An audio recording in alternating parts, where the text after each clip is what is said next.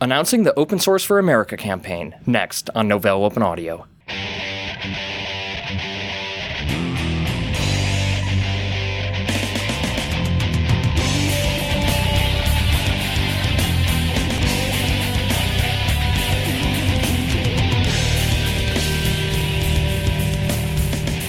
Welcome to Novell Open Audio, the podcast that connects the Novell user community with what's going on inside and around the Novell universe. I'm your host, Erin Quill. Today, Open Source for America was announced. Open Source for America is a conglomeration of over 50 different companies, academic institutions, communities, and related groups that have come together to really promote the benefit of open source and how it can benefit the U.S. federal government. When you take a look at the list of companies and academic institutions that are part of this, it is really a who's who in open source. We're talking people like Red Hat, Novell, Canonical, Sun, Oracle, O'Reilly Publishing.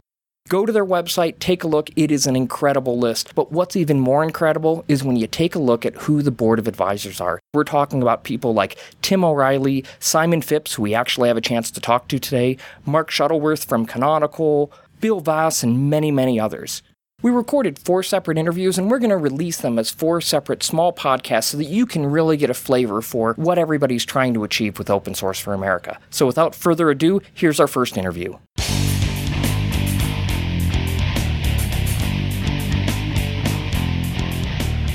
Hello, this is Erin Quill with Novell, and today I have the privilege to have Tom Rabon, the Executive Vice President of Corporate Affairs with Red Hat, on the phone. Tom, good afternoon. Good afternoon, and thank you for the opportunity. It's a privilege to have you. We also have Roger Burkhardt, who's the president and CEO of Ingres, on the line. Roger, good afternoon. Good afternoon. It's a pleasure to be part of this. My first question is what was the need for the Open Source for America to come together? Well, I think, first of all, it was really a matter of timing. There's never been a better time to really focus on the open source opportunity, particularly as it relates to the opportunity with arguably the largest IT customer in the world, and that's the U.S. federal government. When we had President Obama sworn into office on January 20th, on January 21st, he issues an executive order. And in that executive order, he talks about the importance of transparency, participation, collaboration, and openness on the part of the federal government. And so I think that was a wake up call to all of us in the open source community here in the United States about how things had changed a bit in Washington and the opportunity to stand up and be counted and to talk about the virtues of open source software had never been better. So that's really the key event which occurred, which caused a number of companies like mine and like Rogers and like our friends at Novell to come together and say, how can we create an organization which can be the voice of open source in Washington? I think many of the open source companies, certainly at Ingres and Red Hat, recognize that there's a tremendous amount of education and awareness required for government to get the full value of open source. As we work with different governments around the world, we see an awful lot that we can share to allow governments in the United States to get full value out of open source. Uh, it's been estimated that there's a $3.7 billion potential savings for the U.S. federal government, plus the ability to dramatically accelerate government delivery of services and improve transparency and all this hinges on good understanding of how to get the benefits out of open source. So, what really is the mission of the OSA, and what is it that you're trying to achieve in the short term?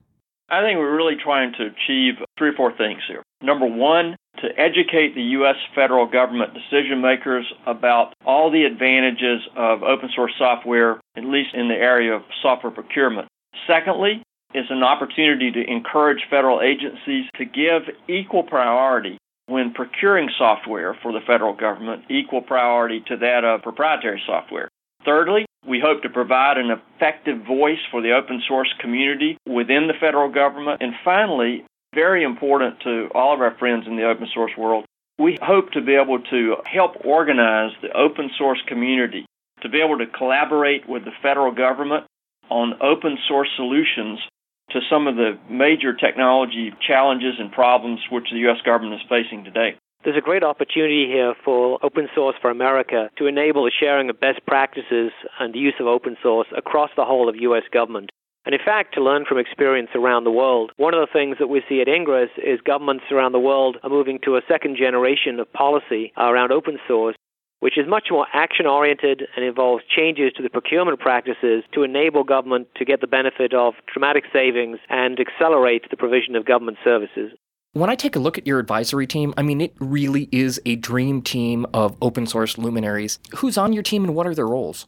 We have a number of uh, very important people within the open source world, and the technology world, who have graciously consented to be on our board of governors, including Roger. We have folks like Mitch Baker, Eben Moglen, Tim O'Reilly, Mark Shuttleworth, Major General Doug Stone, Andy Updegrove, Jim Zemlin, president of the Linux Foundation, and a number of other folks. When you look at the advisory board, it really is a dream team in terms of people who have long and deep experience with open source. I think every member of the team has a different background and brings different things based on what their experiences have been. Uh, for myself, I, I have uh, half a dozen years in a CIO role, actually adopting open source uh, at a major commercial enterprise, the New York Stock Exchange. And I also hope to bring uh, into this enterprise the experiences of Ingres that has successful projects all around the world in health, education, tax, defense, and other infrastructure services. And so what we'll look to do is to bring together those experiences and make sure those best practices can get promulgated across the U.S. government. How do potential members join if they listen to this and they want to go out and become a member of the OSA? What do they have to do? Actually, that's very simple. You just go to our website, opensourceforamerica.org, all one word. Just follow the instructions there. There will be an online application which take you a minute to fill out. We will get back to you with further information once you have applied for membership. And what can they expect as a member? First of all, it's important for everyone to understand that for all intents and purposes, so far we're a voluntary organization. Voluntary in the sense that companies like mine, Red Hat, Ingres, and Novell, and Sun, and Google, and many others have contributed a significant amount of their people's time to bring this organization to where it's at today. So when someone joins, one of the things that we hope to be able to do is to be able to communicate with them, make them aware of what's going on in the open source world as it relates to Washington, D.C. But unfortunately, we don't have a huge infrastructure in place to put out communications every day. So far, this is a quasi voluntary uh, organization. One of the things we've talked about is coordinating a study within the U.S. federal government where we would look at the use of open source within the various federal agencies and come up with some sort of a rating system so that folks would know significant amount of open source being used in the DoD or significant amount in Department of Commerce or whatever the situation may be. Second thing we've talked about and hope to do before the end of the year is to actually have an open source day in Washington where we would invite folks who are members of the organization, company representatives to come to Washington for a day uh, sometime, hopefully before the end of the year, when you'd have an opportunity to meet with your respective member of Congress, tell that person how important open source is to your particular business and how you think open source can be beneficial to the U.S. federal government. I just encourage open source companies to join in this program. I think there's an awful lot that we can learn from each other about uh, doing business with the federal government and making it easy for the federal government to get the full benefit out of open source. And I see many software companies now that have a history of having grown up uh, without the use of open source, so are now saying it's time to change our model.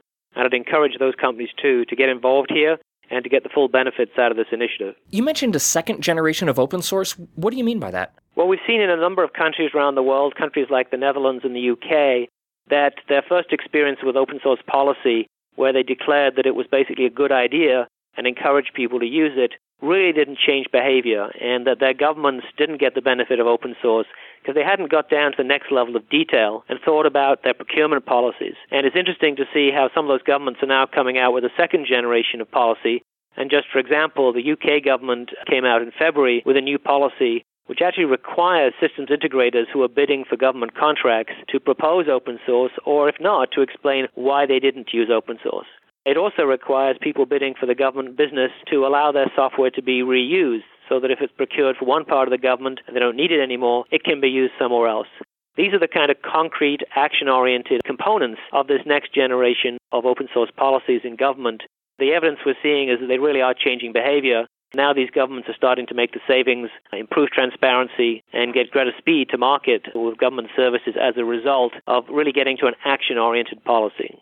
Tom and Roger, thanks a lot for sitting down and talking to me today, and also really thanks a lot for all your help on Open Source for America. Hey, we're glad to help. Looking forward to a great program here. Bye bye for now.